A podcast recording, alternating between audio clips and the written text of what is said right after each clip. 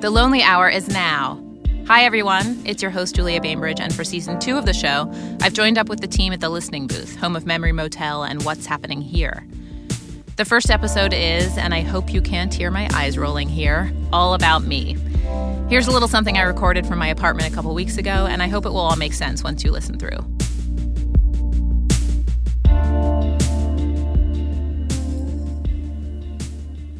So, my producers wanted me to record this in the booth, and I know that the sound quality would be better for you guys that way, but this isn't easy stuff, and so I want to tackle it in my space. So, there is some construction going on in the building next to me. I'm sorry about that. You might hear some car horns outside, or the fan in my bedroom is blowing right now. Chris and Terrence, I'm sorry. That's that's how the fuck this is gonna go. so season one happened and it happened pretty well, I think. But I realize in retrospect that there was a big question I didn't answer. Um, it's a question I get from people every time I describe the show to them. It's an obvious question to want to know the answer to when you're talking to somebody who has created a show called The Lonely Hour. Why am I doing this? What's my stake in this podcast? Why am I on this journey? to a certain degree, I answer that on the About page of the show's website. I started this project because we seem to be experiencing a significant increase in social isolation and um, a decrease in connection to close friends and family.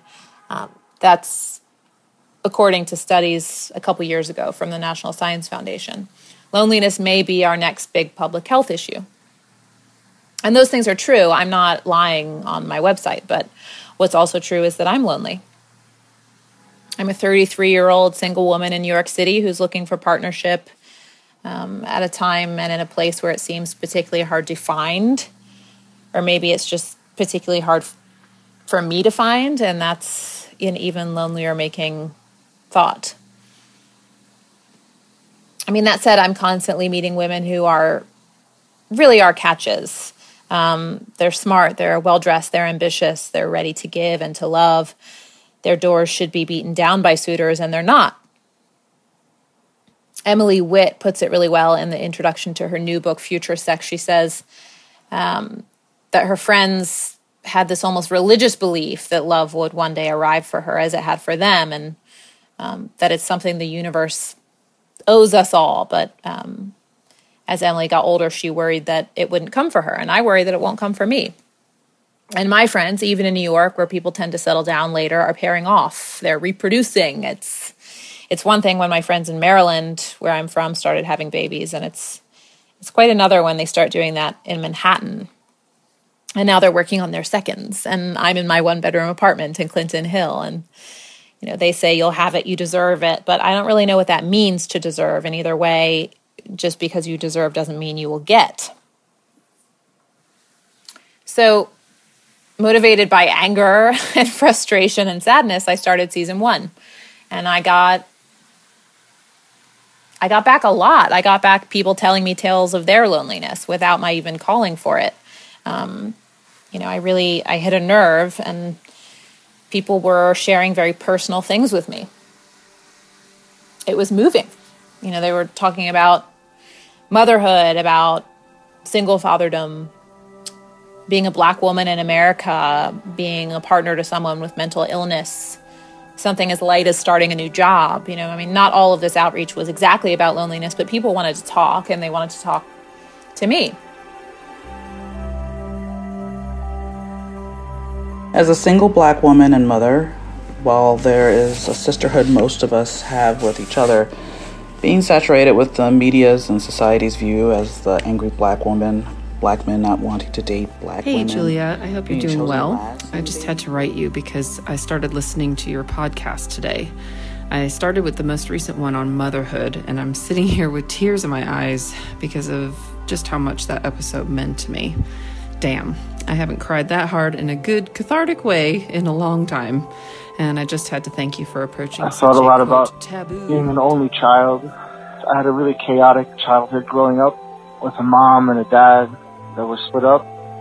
A really kind of like macho construction worker father and a a little bit of a crazy mom, and so I had a kind of a chaotic childhood growing up. I spent a, a lot of time being lonely and thinking about being lonely. As someone who likes to write, I felt compelled to articulate these feelings, but I feel like I never managed to capture it. There's a line in the opening I also have a lot of feelings, loneliness being one of them, and that really resonated with me. My friends often tease me about how I like to philosophize my I love our son so dearly, but I've found the transition to motherhood to be so hard. The scowls you get from other people in a crowded area when your kid's throwing a tantrum, for example, it's mortifying. And I feel so alone sometimes because I'm not allowed to admit that sometimes I just really, really don't like my child. of course, I always love him. Women of color feel the same way as I do when left alone in our thoughts. I find myself exhausted, stressed, becoming more introverted, thus being and feeling lonely. I feel lonely in expressing those feelings because my friends can't always relate. What I love about TLH is that I feel a sense of connection to all the speakers, even if we don't share the same life experience. Being alone is, is, is comforting and it protects me, but at the same time, it can lead to loneliness. So, anyways, all this to say, I just had to thank you. I'm finding myself addicted to your podcast now, and I wanted you to know what a huge comfort I found the episode on motherhood to be. Just knowing that, ironically, I'm not alone. So thanks again. It's funny, or maybe it's sad, that what brings us together is the sense that we all feel lonely. So now I'm in it, you know for season two, I really want to be of service to people who care about this topic and who want to explore and go places I never thought of going. I mean, really, their response moved me so much that I want to see where else this can go. And I, I kind of know there's more because of them um, than I addressed in season one. And so I'm excited for season two to open the door to things I didn't think were possible, basically. Um, and my own sense of loneliness has changed over time. I've turned a kind of corner where I've left an old identity, the identity of like a very social girl who talks a lot and drinks a lot and flirts a lot with everyone and um, to someone who spends much of her time alone to someone who's become sober at least for a little while and who feels frankly a little disconnected and numb and I don't know why exactly. I'm in the middle of it right now, but it's clear that I've gone from being a social butterfly to someone who's more withdrawn. And I'm so sensitive to what other people deem me to be right now. Like every time someone says, "Oh, that's Julia," and assigns a certain personality to me, it feels it feels good in part like, "Oh, there's an I, like a clear idea of my personality that I've given off." And therefore I exist, you know. And at the same time, it feels kind of thin, like like it doesn't feel quite correct anymore, but I don't know what is correct. I'm not the control for the experiment of trying on other people's commentary for size. So while that former party girl identity doesn't feel completely comfortable, neither does this one. And um, you know, at least then I knew what I was. Now I don't really know what I'm going to be, and it's it's an awkward, vulnerable place. And even before when I was alone, alcohol could fill up the space with sound. So when you remove that, what's left? What's in the quietness? the answer could be terrifying, or it could be terribly exciting. Maybe this is going to be a time of intense awakeness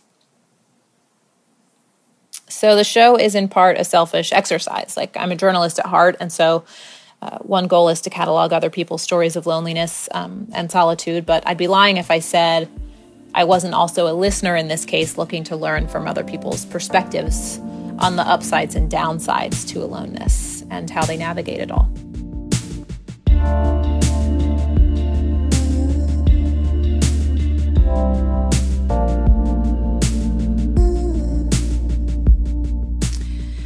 Okay, I'm back in the booth now. Thanks for listening to me go on.